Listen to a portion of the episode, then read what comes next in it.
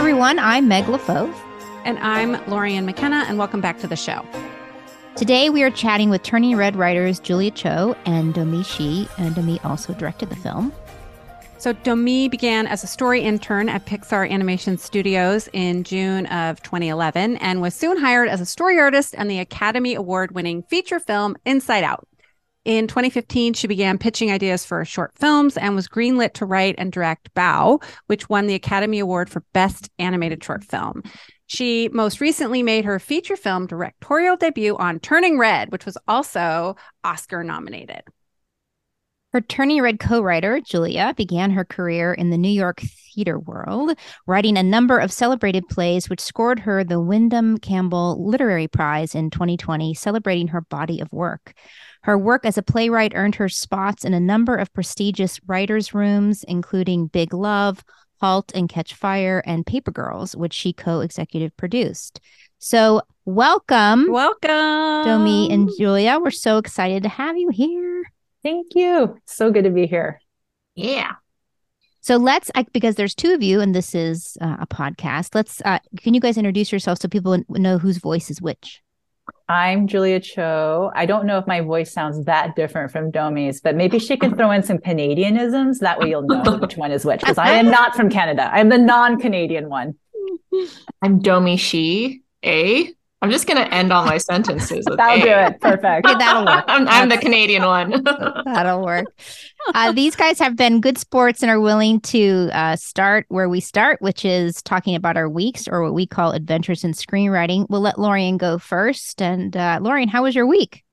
My week was good. Um, I got notes back on a project, so I'm going to do those and deliver those on Friday. I'm waiting for my daughter's passport to get re- renewed to come back from the State Department so we can leave for Paris next Friday. So that's a fun gamble I'm playing. Um, but here's a funny story. Uh, so, as a TV writer, uh, you have to meet with studio execs and uh, pitch your ideas to see if you get chosen. So you're like auditioning every time you go in front of an executive. Here's my idea. So yesterday I had a meeting with a studio exec that was like, Hi, how are you? Maybe we can work on this project. But I'd already come up with an idea or two. So I said, Hey, I have this idea. And she's like, I love it. I'm like, Oh my God, this is great. Contracts in the mail. Here we go. And she's like, I really love it. In fact, we're halfway through production on that exact same idea right now. And I was like, yay. Yay. Perfect. So, Happens yeah. all the time. But she said, uh, that just means we're on the same wavelength. So she was encouraged. I was discouraged and encouraged. And then uh, I went home last night and sent her a couple more ideas. So hopefully one of those sparks. But it was, it just happens. Like, so the idea that like people are stealing your ideas or you've come up with something so unique and special, it's like, no, it's in the execution and timing. So much of it is timing. So, um, yeah, so that was my that was my story from yesterday. And then i'm going to work on my notes for the rest of the week on this other project and wait for that passport to arrive in the mail. Any day it's coming. Awesome. Domee, how was your week?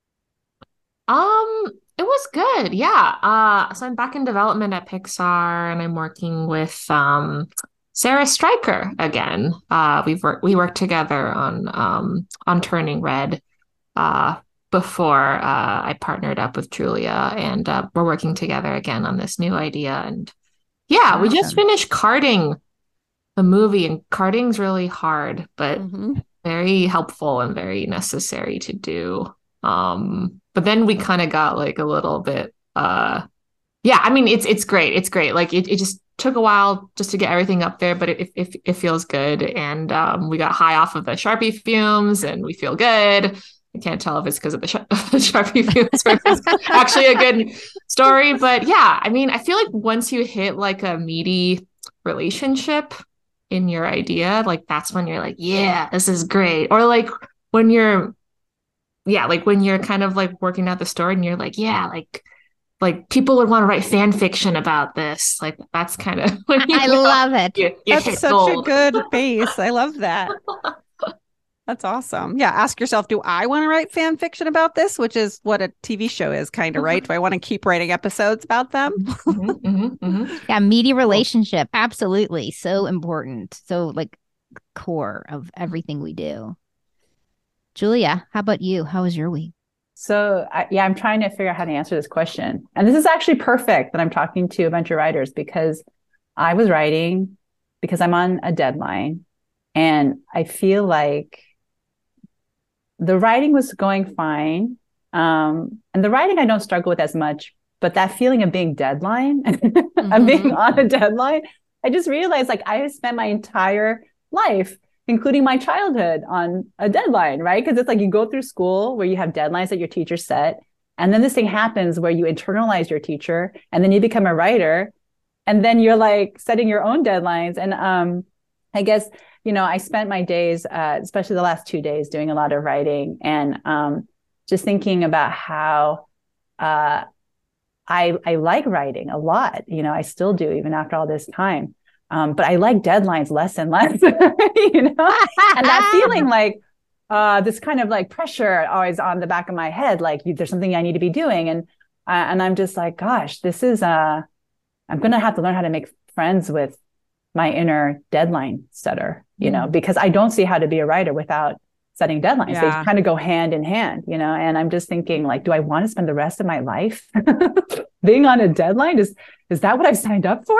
oh my God, you know. Um, but uh, yeah, so I find like the writing itself, you know, again, I, I still oddly enjoy even after all this time, but um, the things around it, I still find myself struggling with. Do you so- find ever, because I find sometimes, sometimes the deadline helps in terms of I don't have time to get in my own way. I don't have time to doubt and worry and wonder and and just swirl around. I just have to take put, there's kind of a purity to the intensity, but it also can do the opposite, right? Where you're not really getting time to find nuance or subtlety or discover things. So what where, where how, how does the deadline work for you in the writing?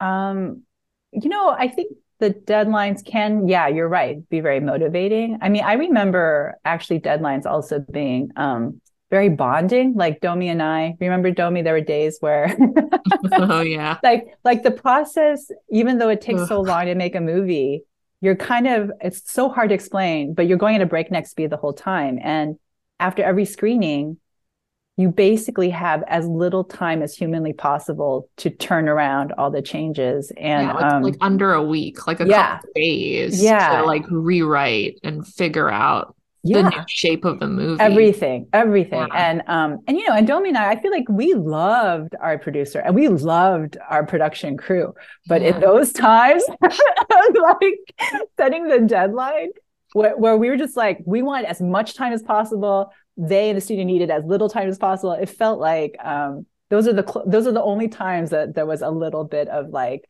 why are you trying to hurt us? I know those are the times that you're like, is this to, humanly yeah, possible? Yeah. Is it even possible is to type it, let alone come possible? up with it? yeah. And so I, but again, I think the deadline of it all was kind of bonding for us because I just remember Domee, you would really go up to bat for us. And, and for me, like she would, I remember there are literally times where she was like, you have to give Julia more time. She cannot do this. It is she will fry her little brain. oh. was, and in those moments, I feel like she's protecting me. Um, so, but I do think the deadline of it, yeah, sometimes it can be painful. Sometimes it can be motivating. You know, with I feel like I do need deadlines. Yeah. You know, to to understand like what my pace is even. Um, I guess what's weird for me is, and I don't know again how the rest of you feel, but I've been doing this for quite a while. And yet every time I have to write something and I have a deadline, the very first large thought in my head is, what if I can't do it? like, yep. You know? 100 billion like, percent. It, never, it, right? It just never gets like, yeah, I got this. Like it, it never, it nope. always feels like maybe this is this is when I'm going to really fail and disappoint everyone and just yep. not be able to do it, you know? Every time. And I tell emerging writers, because a lot of emerging writers, that's why they quit because they have those thoughts. Oh. And I'm oh. like, no, no, no. That's step one.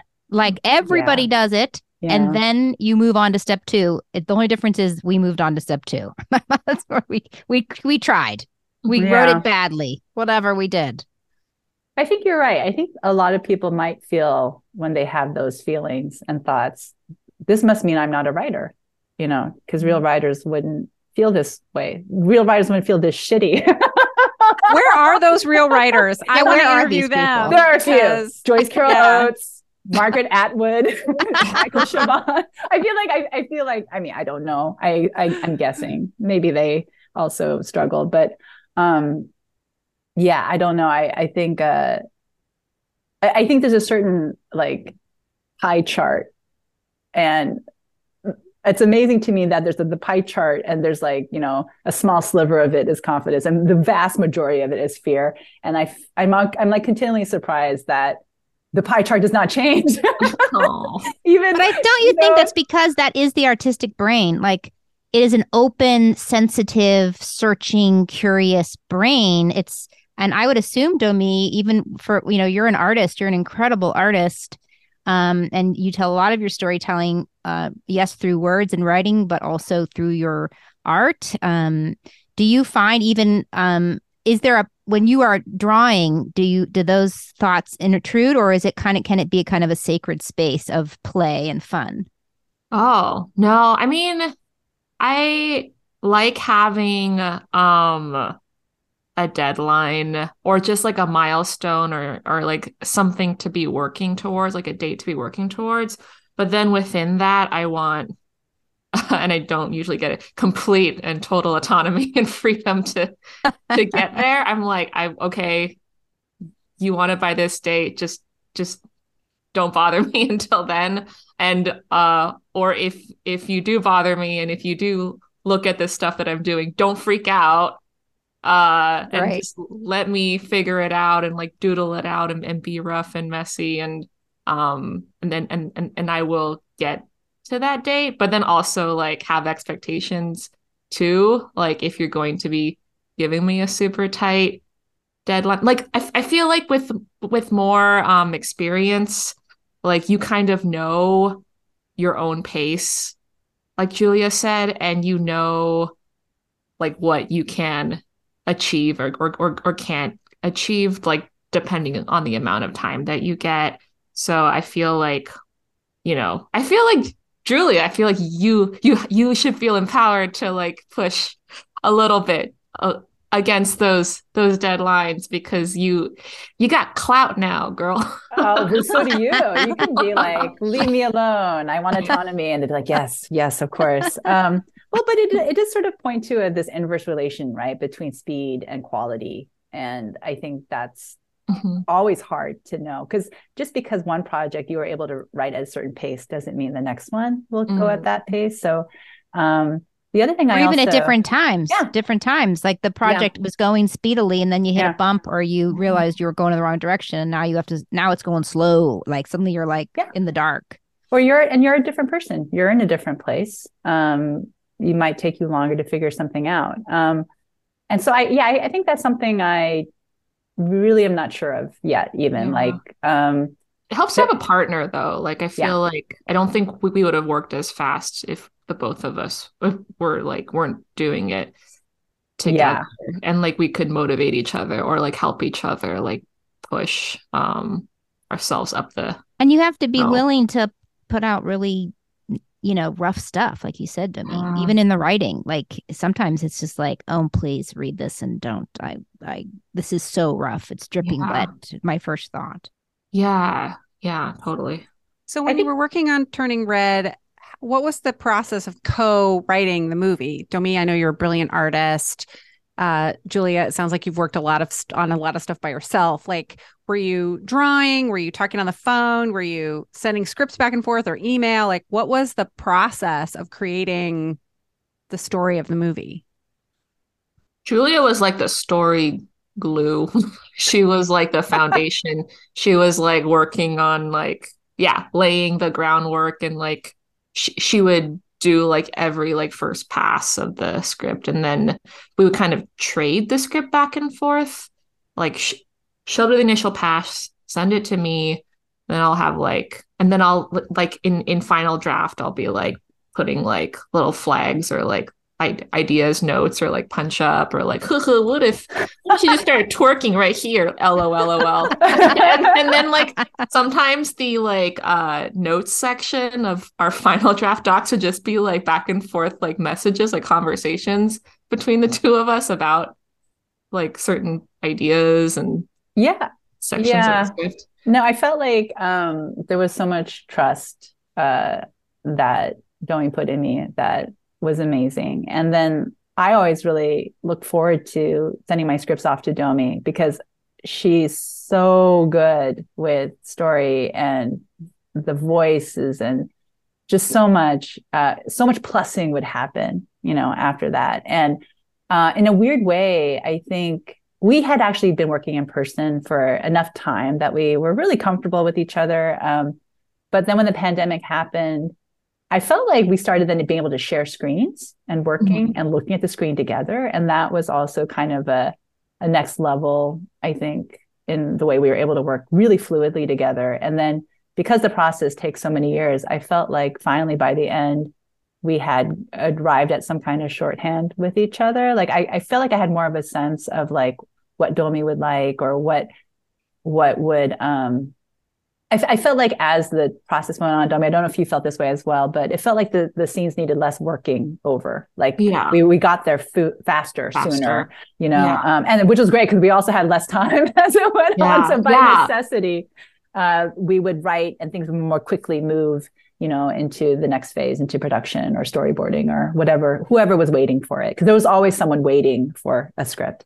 Yeah, like I remember like when it was super crunchy um in the last like year or so of production, like the two of us would just yeah, we'd be on Zoom and we would share Yeah. a screen and we would like we'd pull up each section of the script, each sequence and like one by one kind of go through it together and we'd be like like Julia would be live typing and I'd be like, "Well, how about this instead?" and we'll just be like kind of mind melding on the script and then like Yeah. because we didn't have enough time to like send back and forth emails. We Yeah, Right. we right. let's just literally look at it Yeah. together we lost final it here. yeah we lost the time to even send it we would just have to look at it together each time and um, in real time talk it through um, and you know i will also say that domee you probably i don't know if you even know this but i feel like you're one of the quickest minds i've worked with like in the the amount you can just like flip through and and make a decision or understand what the scene needs it was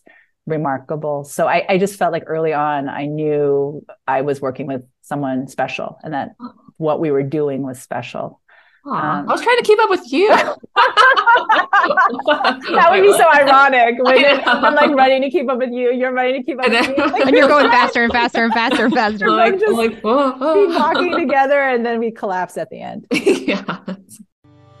Hey, TSL fam, producer Jeff here, and I'd love to chat with you a bit about KiwiCo. They create super cool hands on projects designed to create a lifelong love of learning by delivering monthly crates packed with fun topics and activities for kids. Lorien and her daughter actually love KiwiCo, so let's throw to her. My daughter got it during the pandemic. The box comes in the mail and it's like all a mystery, and you open it up, it's always very exciting. They take a while to do.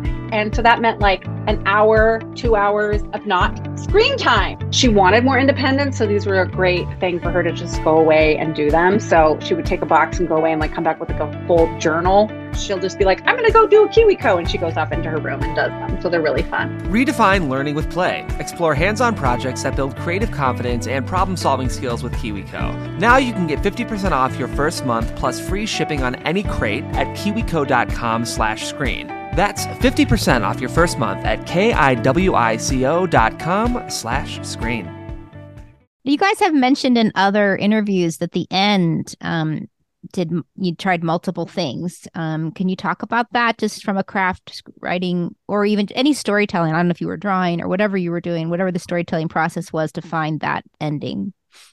Oh yeah, the ending, like Act Three, and the whole like how Ming and Mei kind of come Yeah. Yeah. together. Mhm. Yeah, I mean, for me, it was challenging. I think just because personally, I never really found that closure with my own mom. so I was like, what's that like? Do they hug and just say, I love you no matter what? And I don't, is that it? Uh, so I, I, I, I don't know. I, I, felt like that was probably like what was mentally kind of Yeah. me a bit. Uh, and that's why I think that was the part of the movie that changed I mean, there was always a giant kaiju mother daughter battle through the Mhm. city. That was always going to be in the movie, but like like what they say to each other and how it resolves was was we tried wildly different things. There was a there was a slap like a like a like a butt slap, like a like a A spanking. a like, a spanking. Sorry, I was like butt slap, a spanking scene. Yeah. You guys are Uh, so nice in Canada. You don't have that word. We- Spanking. I know it, it blanked Those butt my- slapping. in my Canadian. Uh, Well, we had a lot of things. We had a uh, what was that uh like wrestling move? It was a pile drive. We had Oh, so yeah, many. We had a pile drive. Yeah. I forgot about no. and this, yeah, we should put this in context. There- suplex. So there's a version where Mei suplexed her mom. There was a version where Panda Ming spanked Mei in front of Toronto. Like, how dare you? Put her over one knee, spanked her.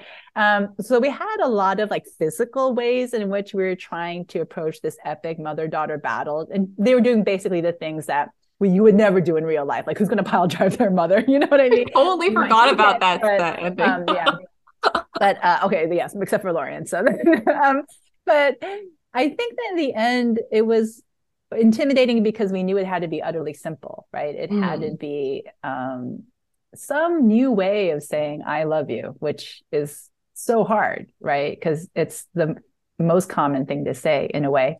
Um, I think for us, you know, Domee and I were kind of drawing from our relationships and not just from our own relationships with our mothers, but so many, I think, Asian American, Asian Canadian kids, where you don't really say I love you a lot. Um, or if you do, it means something, it has other resonances. So I think for us, we were trying to get to some kind of truth. And um, it was really scary. I didn't know if we would get it, you know. Um, and I think it only got there through iterations. Like we did many iterations of the end, and we did many iterations of their conversation, and we overwrote their conversation. And um, I just spent a lot of time. I felt like typing and crying, like because what Domee was saying is like true. Like we, neither of us have had that kind of conversation with our moms yet, in a way. So we were trying to imagine something that we would hope for, but it wasn't like we could just draw from memory. We had to draw from a future that hasn't happened yet. Mm. So um, we had to channel something. And I You think, had to mother yourself. yeah, I think that is it. I think you're right, Meg. It was a little bit like what I, as a mom, would want to say, what I, as a daughter, would want to say and hear Mhm. um, and just just mining that over and over and over again. And then I think Domee and I just sort of kept listening to each other and kept talking it through and reading out loud. We did a lot of reading out loud every time Mhm. we looked at the scenes. Yeah, I um, feel like it was mostly Julia though. I feel like she was like furiously writing different passes of that that conversation between Mei and Ming at the portal. Um, and I think finally she like came back and like landed on something. And it was this one particular line that I was like, ugh, where it was like like the the the further you go, the prouder I'll be. And I was like, that's it. That's like I remember when she said that in the room, I was like, oh, like I, I felt like Oh, I can feel it right now. Yeah, I me was too. like, that's it. That's it. That's that's the embodiment of the yeah of just being a mom, being an immigrant mom. Um, and like if you do your job right, you're gonna, you know, your kid is gonna move further and further away from you, which is so sad. Um, but beautiful. Uh, yeah, that was.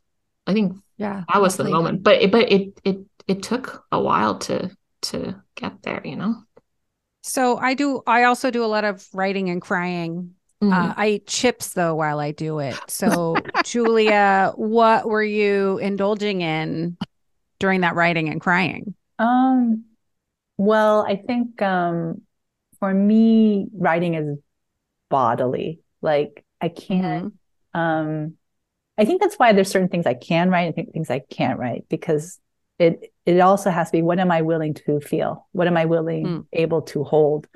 Um, and so I think all the emotions were in me, and I think that's where all the crying came out of. But I also think it was that when I really think about it, Domee and I had talked for so long and had gotten to know, know each other really well, you know, and um, I think we both had moms who were so proud of us. Um, but the more we accomplished, the less we had in common with them, you know? And um, I would even extend that to so many writers. I mean, I know there's some writers who are like children of writers, which I think would be amazing, but I would say the vast majority of people who are creative are maybe the first in their family to be creative, you know? And so what you don't realize is that by getting on this path that's so unusual, if you're from people who aren't on that path, the further you go down that path, the less you have in common with them, you know, and then there's an enormous amount of pride, I think, you know, but you lose this kind of shared experience, you know. So I think that was probably a little bit in there too. Mm-hmm. Um, mm-hmm. This recognition also that, you know, you, you can't hold on, you know, to who you were. And then, you know, looking sort of as a parent to your kids, you can't hold on to where they're going either. So I think um, somehow all of that, I think, ended up squeezed into a little ball and like put into that scene, you know. So profound. Lovely. So profound. Yeah. Well, I saw the movie with my daughter. This isn't really a question. This is a compliment to both of you. Um, I have a very complicated relationship with my mother. So, mothering is an adventure for me, trying to unwind a lot of the things that I learned. Um, and my daughter, right before we saw it, was diagnosed with type 1 diabetes. And so mm-hmm. that just added another another level of am I over mothering? Am I under mothering? Like all, all of that stuff. And um, and then in the movie, Maitreyi, the voice of Priya, has type 1. Oh, she does. Oh, yeah. my daughter will love to hear that. Yeah. So she and I and her diabestie went to see the movie. Mm. And them watching the kids in the movie with the blood sugar monitors on their arms was so exciting because of the representation in it. Like I'd never heard of type 1 before she was diagnosed. So it's such a small thing, but it's so specific to such a small group of people and it was so appreciated. I mean, they reenact 4*Town numbers all the time now. Like for them this movie has such meaning and I was so lucky to get to see it with her. Um and sort of experience it my own mother daughter relationship but i just wanted to thank you oh. um, because it it really meant a lot to both of them and of mm. course the puberty conversations you know my daughter's 11 her friend's 14 like it wow. it was just such a really powerful personal movie for me so thank you Aww. yeah let's let's talk about the puberty the female puberty diving into that as a as as, as part of your story as such a big part of your story um, can you talk a little bit about that process?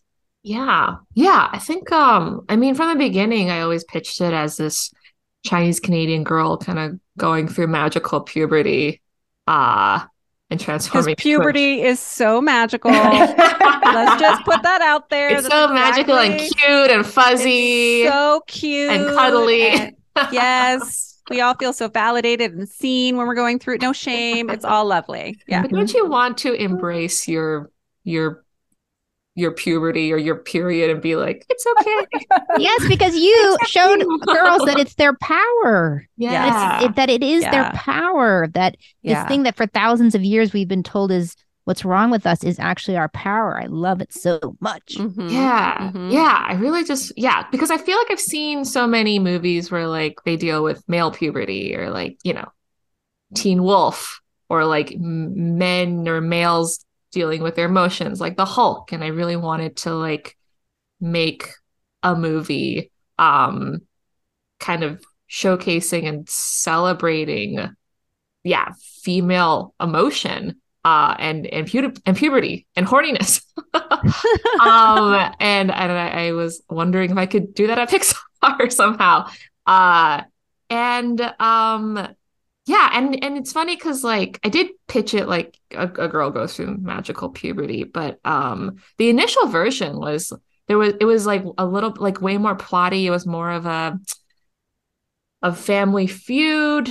There were like other uh relatives. There there was a male cousin who also transformed into a red panda. But I think working with Julia, you know, like she really kind of um uh helped us strip down the story into like and really focus it on this mother and daughter and their relationship and how the red panda fun- fundamentally changes the the both of them. And then all of the other side characters and b stories kind of fell away. There was a chinese mafia. There was a class president through line. Yeah all of that fell away because julia's like what? What does this have to do with with a mother daughter story? Um but well, I also still remember the studio being like that. They were also very good. You know, the notes we were getting were always about distilling and focusing. Because um, in some ways, it's like uh, a very simple story, you know. Um, and a lot of the Pixar movies, I think, um, you quickly learn that if your main character is not, it's not directly involved in it, it's almost like you're not. Why is it even in the movie? Um, but the puberty part of it was great because we always had that as the foundational metaphor. But then it was fun to build on that, you know, and sort of look at it as also just metaphors for being, you know, messy and out of control or just, you know, exuberant or too emotional. I mean, I remember as a kid, I was always told I was too emotional. Um, and just, you know, how we often grow up with having these parts of ourselves that we want to uh, suppress because they are weird and you know crazy and then you grow up and you realize that that's actually the best part of you you know so you know, I think uh, that was great to to not just have that metaphor of puberty, but then to also like expand it and have it be about so much more. Yeah, I think we like at some point we committed to the red panda being a metaphor for puberty, and that like changed like the shape of the movie in a big way. Because in the very first version of the story, uh, yes, the the, the red panda arrives at night. It, it's like you know you wake up and you're like completely different. But her mom, um, Mei's mother initially accepted the panda and thought of it as a great blessing from the ancestors. And it was more about like uh, Ming wanting uh, to control how Mei used her panda.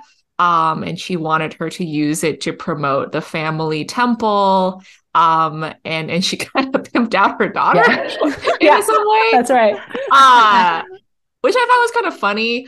Um, but then when we thought about it, you know, it felt more true to Ming's character arc that like she would initially reject change and reject the panda, and then she would grow to accept it at the end uh, and accept that her daughter was a panda. Um, yeah, and that was the biggest change I think in the beginning. I love the moment in the movie where the mom rushes into the bathroom with the box. Like she's ready. It was such a um non-shame moment. Mm-hmm. Right? Like she hadn't seen the panda yet. It was a whole different thing, but it was like, just, I'm ready. I got it. Here you go. Like, I, you know, it's like that wish fulfillment kind of thing, right? Like, I wish I had that. I wish everyone could have that, like a supportive mom around that sort of very complicated time. So thank you. My mother literally was like, here's the stuff. And then she, I, later she walked up to me and she went, congratulations, you're a woman. And I was like, oh my God, kill me now. Just kill me now. yeah, no, I think that that was a really fun scene to write because like we could write all these things like cats with wings and all these like things yes. that are true yeah. to experience. And I believe it was also then fun for the women on the crew to then animate and to also, because it's like finally we get to you know turn a little light on this corner of yeah. Mm-hmm. universal mm-hmm. human experience that no one ever mm-hmm. pays attention to but it's like so common right yeah yeah yeah so we also want to make sure to ask you guys individual questions because we have so many for you and we did ask um, our listeners too and we got some really good questions so um, Domee, let's start with you and Bao because we're all huge fans of Bao as well. Just agog over it. So um, one of our listeners um, was curious about the process of including collaborators in a project that feels so personal. Now, of course, so is your film very personal, but um, Bao being your first step into the director's chair, um, what was that? What was that kind of like?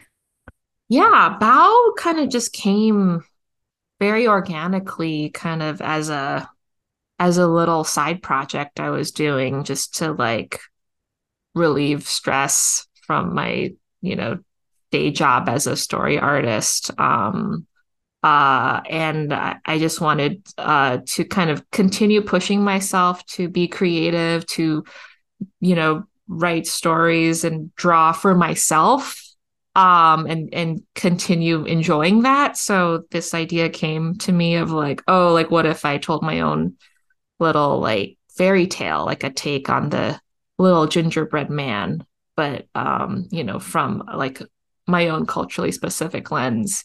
Uh, and I always thought it was so funny that every time I went home, like, uh, and I would see my mom, she'd always be like, "Oh, Domee, I wish I could put you back in my stomach, so I knew where you were at all times." Um, and I'm like, "Oh, that's so sweet but creepy," and uh, I, I don't know, it, it's, it's, it sound it seems so funny and so related to a lot of these yeah these like folk tales and fairy tales in like different countries about like you know elderly couples who find babies and like in food or they, they their food turns into babies and but i've never seen them eat them. Like i feel like that's such a wasted you know opportunity to tell like a story about uh, about that. Uh so i started working on bao like on the side um and i actually like boarded this like initial version of Bao just um and it was like way more adult. I was never going to pitch it to Pixar or Disney, but it was just something that I um that was my own which I like, you know, like it it it was like that little light that kept me going when things were really tough during my day job. And um it was also like a way for me to like meet and collaborate and hang out with other artists at the studio too who are also maybe feeling a little bit like tired and disillusioned by their day jobs. I had something to show them. I was like, I'm working on this thing. And I would show them these storyboards. And the first person I showed them to was Rona Liu, um, who eventually became my production designer for Bao. And then now she's she was she she became my production designer for Turning Red as well. But I remember like she was like, Oh, I would love to like take one of your storyboards and like do a painting over it or do some color studies. And i'm like that's amazing. Yeah thank you. And then we also like planned like little research trips to chinatown together where we would like go to like dim sum restaurants and take pictures of the food and all the old people there. Um yeah i feel like you know like like once you have something like like an idea like just put it to paper uh uh like images an outline or something and then just start sharing it with people. And i think the more people i shared it with the more it kind of like held me accountable to actually do it. Um and then like yeah eventually one of the people i i showed the you know the, the this idea to as i was continuing to flesh it out was was pete docter. Um and and and he kind of encouraged me to pitch it to the studio at at some point too but um i wouldn't have like worked up the nerve to pitch it to him un- unless I was like already sharing and working on it on my own. Um, yeah, so that's kind of I how love that. I love that. Such great advice. Mm-hmm.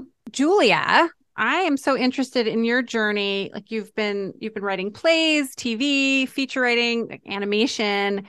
Can you talk a little bit about um, you know, what it's been like to move through those different mediums and and what sort of the exciting parts are and what the challenges are? Well, I always get excited when I'm doing something new for the first time. Uh, it's terrifying, but I just kind of love being thrown into something that I have no idea how to do. Maybe it's because also the expectations are really low. You know, so when I moved from playwriting totally into agree. TV writing, I was like, I might totally mess this up, but why would I know what I'm doing? It'll be fine, you know. And I think that I kind of thrive in low expectation environments. So, um, so I feel like that, like learning and just like, just like feeling like, okay, I have no tools for this. I'm going to learn some tools. Great, you know I, I always enjoy that. And I think um, that might be something Domee and I share because I feel like Domee also has that like loves to learn new things and try things that she's never done before. Um, and then I think similarly going to feature animation, I, you know, my, Pixar was my first feature job. Definitely anything. I'd never done anything like it. Uh, never done animation. So I think when I just showed up, I was like, this is great. I have no idea what I'm doing. All these incredibly brilliant, genius people are going to teach me. And then when I showed up, I realized like, oh, no one is here to teach me. like, like, like they're happy to help, but there's like no one there who's like, oh, you're here. Let me hold your hand and like, let's go together and I'll show you how to do everything here. Like there was none of that, you know, it was just like, you're here, you're a professional, you should know what you're doing. And, um, and that was great. I mean because it it kicked my ass for sure. Um, but i i do think like that is just something that even now I you know I'm still continuing to work at Pixar, but I'm still like I want to try things I haven't tried before or, or do something. Like I I think um it's it's always just like searching for something that I don't know how to do. Um, and then I think, uh, you know, eventually I should probably like, you know, go back to something I do know how to do. Um, but you know, whether it's working with someone new or just working on a completely different idea, there's just something about that that always makes me feel like an eternal beginner. And I like feeling that way. There's something interesting about that to me, Julia, and it connects to what you were talking about at the beginning with sometimes the pressure and challenges of deadlines. And it's very interesting because we have a lot of emerging writers who I think are yearning to get that big producer assignment because they'll feel like real writers. But we talk to our pro writers who yearn for that time when they were emerging writers. Wow. And had this total landscape of freedom to just play. And that feels like a constant negotiation as a writer, especially the more you work. Is that something you feel like you're dealing with or negotiating in your own career? And Domee, I'd be curious to hear you talk about that too. I'll, I'll just say one thing about that, which I so feel what you're saying, you know, which is that emerging writers want to get hired. You know, people who have a lot of work want to go back to when they could just do what they wanted. I think the commonality is all we really want is to write and feel like someone out there is waiting for what we are writing you know because I, I think that's what emerging writers need right? Like oh there's some producer waiting for it. There's someone there's someone at the end of this process who is going to read what i'm writing. So what i'm writing right now actually matters. Um, and i think we all need that whatever stage we're at. It's just that i think once you are working for a while and you realize like oh the producer isn't the person waiting for me to write what i'm writing. It's actually maybe like my future self who is waiting for me to write when I am writing. And I think when you can kind of shift into that, you don't need a literal producer to feel like what you're doing is real. Um, but we are all, I think, we all need that, I think, to feel like somebody cares to to read what we are doing. Yeah. Yeah. I think it's like we we write or we create because we want to form a connection with a producer, with an audience member, or like with yeah, our with other other artists, other artists, uh, our past and future selves, a family member. I think we're we're writing to try to connect with with with people, um, and that's yeah, I think that's the commonality, and, and that's what you should always be be aiming for, right? Yeah, because no one can write in a vacuum. I think, you know, it feels nihilistic or something like you're just, what is this for? You know, so then it's just a diary entry. And then, yeah, I, it, that's still like to yourself. So that's still, you're still trying to connect to something or someone. But yeah, it's, it's, it's not in a vacuum. I think you're right. Yeah. Mm-hmm. Lorien, do you want to ask your, didn't your daughter and her friend have yes. a question? So I asked my daughter if she had a question for you both. And her question is uh, let me find it. Hold on. How much did you like working on Turning Red? oh, it's a tough question. Um, no, it was it was amazing. It was such a incredible, difficult, and funny, entertaining, fulfilling um, just experience. Uh, and I just felt so lucky that I was able to work on this kind of a story with this amazing um, crew and and with this amazing female leadership team. Uh, yeah, it was cool. It was like making a movie w- with your friends, um, and that's and that's kind of, and that's kind of like my goal from from now on is to kind of recapture that same feeling because um, you can see it in the movie like you can see how much fun we had making it um, yeah i mean i will i will also say it was probably the hardest job i've ever had mm-hmm. um, just in terms of yeah i mean it's challenging like domee said but also just it felt like sometimes the job the making of the movie felt like it was took everything you had and then still wanted more mm-hmm. you know and i think um, there were long stretches where i it felt it, it just felt like failing you know but only because you were trying to do something so hard um, so I, I, I, it's hard to explain how amazing it was, and yet it wasn't like kicked your ass. yeah, kicked it, your ass. it totally kicked my ass. Um, and yet I look back and I just think, yeah, like how lucky I got to experience that. And you know, one of the experiences I had which I think is is is maybe a good way to think of any experience. It's not just like how much fun did I have, you know, during the experience itself, but who was I before the experience and who am I after? And this experience changed me. I mean, changed me. So I think, you know, that's another measure of what an incredible experience it was because I'm not the same person I was when we started.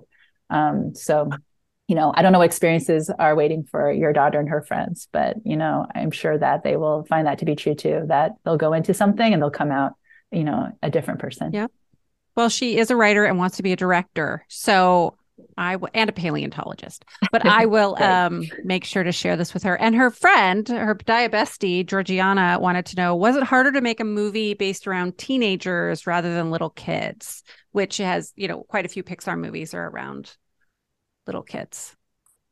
Yeah, I mean, um, yeah, I mean, my Hmm. teenagehood was complicated, right? Like you have so many more emotions, more ups, more downs, um, contradicting emotions as well. Like you hate your mom, but you like love her and you and you want her um yeah, her approval and adoration and love, but you also want to be free and um that's what drew me to this idea because it's so because that that time of our lives is so tumultuous and messy.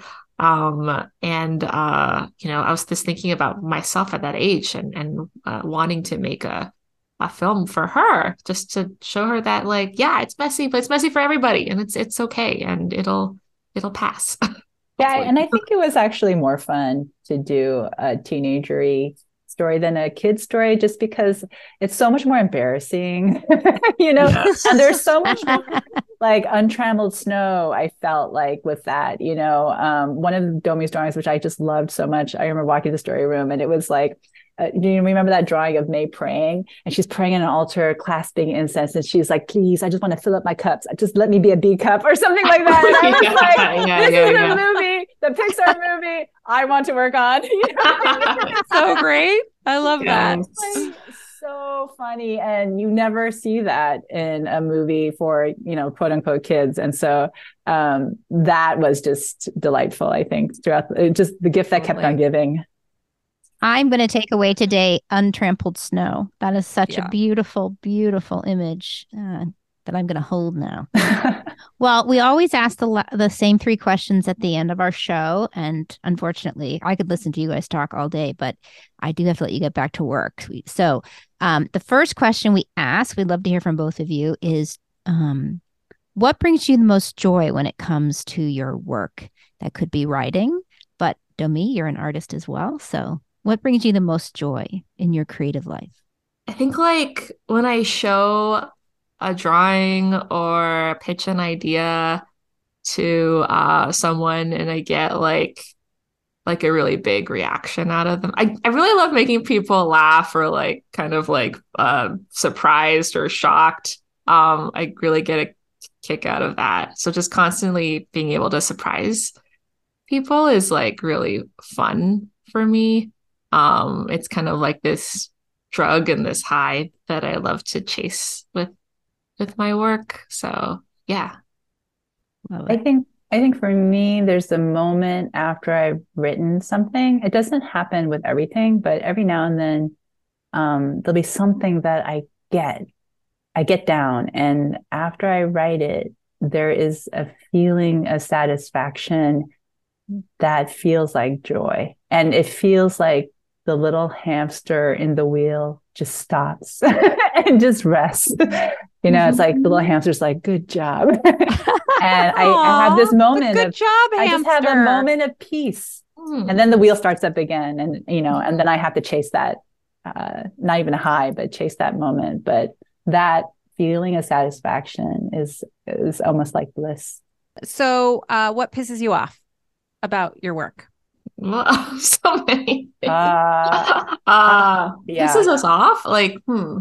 Like, I get well, I get very despondent or angry at myself if I feel like I'm not being a good steward of it. Like if I feel like I'm not taking care of it because I Mm. feel like I've been entrusted with something, you know, and um, that, and I, and I also think conversely that part of me uh, gets very angry at the rest of me. like, you know, like stop it, stop, stop doing this to me. You know, I just want to cavort in a field, and you're making me pull a plow. Why are you doing this to me? You know, uh, that that that's a nice little struggle inside. uh notes Notes?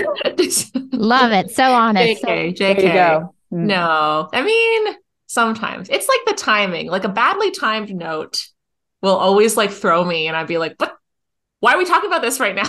Like like let's let's let's let's talk about that later. Shh, quiet you know? Like it, it just throws me and i get really annoyed at like a badly timed note. Uh Yeah. yeah. Absolutely. Absolutely. As someone who used to have to come in and deliver notes to you, you have always been very gracious. oh thank you You you have to watch her foot. Her foot will go up and down really quickly. Yeah, I'll- yeah. She's Oh, like- I. Or she'll be like very I'll be like, calm, and then "Mhm, like this little foot. Mhm. Everybody knew I had a certain I had a certain knock where I'd come in and be like, "Hi, so we're gonna do a Yeah. drive by with the director before you're ready." You were really good at, yeah, the being the messenger. The biggest gift that Lorien and Meg have given to me on this show is like the validation that every writer feels that way. You know, even though notes are a part of the process, it feels like an attack when you first get them because Like an attack. yeah, you've bled on the page, you've given everything, and the language that they've given to us, and I'll do the Pixar version, but it's screw you is the first feeling you feel toward the person giving the note, and then it's screw me because you know they're right and you feel like a failure. And then Yeah. once you move through those two feelings, it's what's next because you've got to move on. So yeah. that's the Yeah. gift that Meg and Lorien gave to me in the very first episode of this show. Screw you. Yeah. Screw me. Screw you, screw me. Moving Yes. Just Oh, don't yeah. get stuck. Just What's don't get stuck in the first two. That's Yeah, Yeah, you got to move. You got to really move through job. them. Yeah, It's like the stages good. of grief. I'll use Um, that. Thank you. And then the the final question we always ask um, is of all your work, you know, it could be for you, Julia, plays, TV, it could be Turning Red, and then Domee, obviously with Bao and Turning Red. We'd love to know what's the scene at this point in your career that you'd want to be most remembered for. Yeah, I guess I mean the the one thing that pops into my mind is um our big act 3 climactic battle where Mei defiantly twerks in front of her mom and wards her her giant monster mother away with with her gyrations. Uh, and we're playing it with like all of the seriousness and epicness of like a Marvel battle scene. Um, yes, I'm I'm most proud of that scene. I think it worked uh, amazingly. Like it, like it was like an idea in my head. I remember pitching it to people and people being unsure about it for a very long time, and then it all kind of came together. And that I feel like that's so quintessentially me. Um, it's weird. It's uh, yeah, it's like full of conflict, drama, um, absurdity, uh, humor. Um, And that shock you were talking it's, about, it's right? shocking. And it's that very shock. Shocking. you, yeah, Yeah, it's so yeah. good. yep. Yeah, I, I guess I'm pretty sure if anyone remembers me, uh, it'll be for something from one of my plays. Um, there are certain speeches um, that I feel like would be the ones that people remember me if they do. Um, mostly speeches where someone is talking about understanding something for the first time, whether it's death or food or a memory, you know, and I think that's probably the closest I have to what my voice is like in its purest form. Um, so maybe something in there would get remembered. Awesome. Amazing. Thank you guys so much. I know we've got to let you go back to work. Thank you so, so, so much for being on the show. Gosh, thank you guys so much. What an amazing conversation. And Thank you. wow, thank you so much for It was amazing. us. It was great. Thank you guys. Thank you so much to Domee and Julia for joining us on today's show. Turning Red is currently streaming on Disney Plus. So check it out. Check it out. And if you haven't yet, please join our Facebook group where the conversations about craft and process and community continues. Thanks to Jeff and Savannah for producing. And remember, you are not alone and keep writing.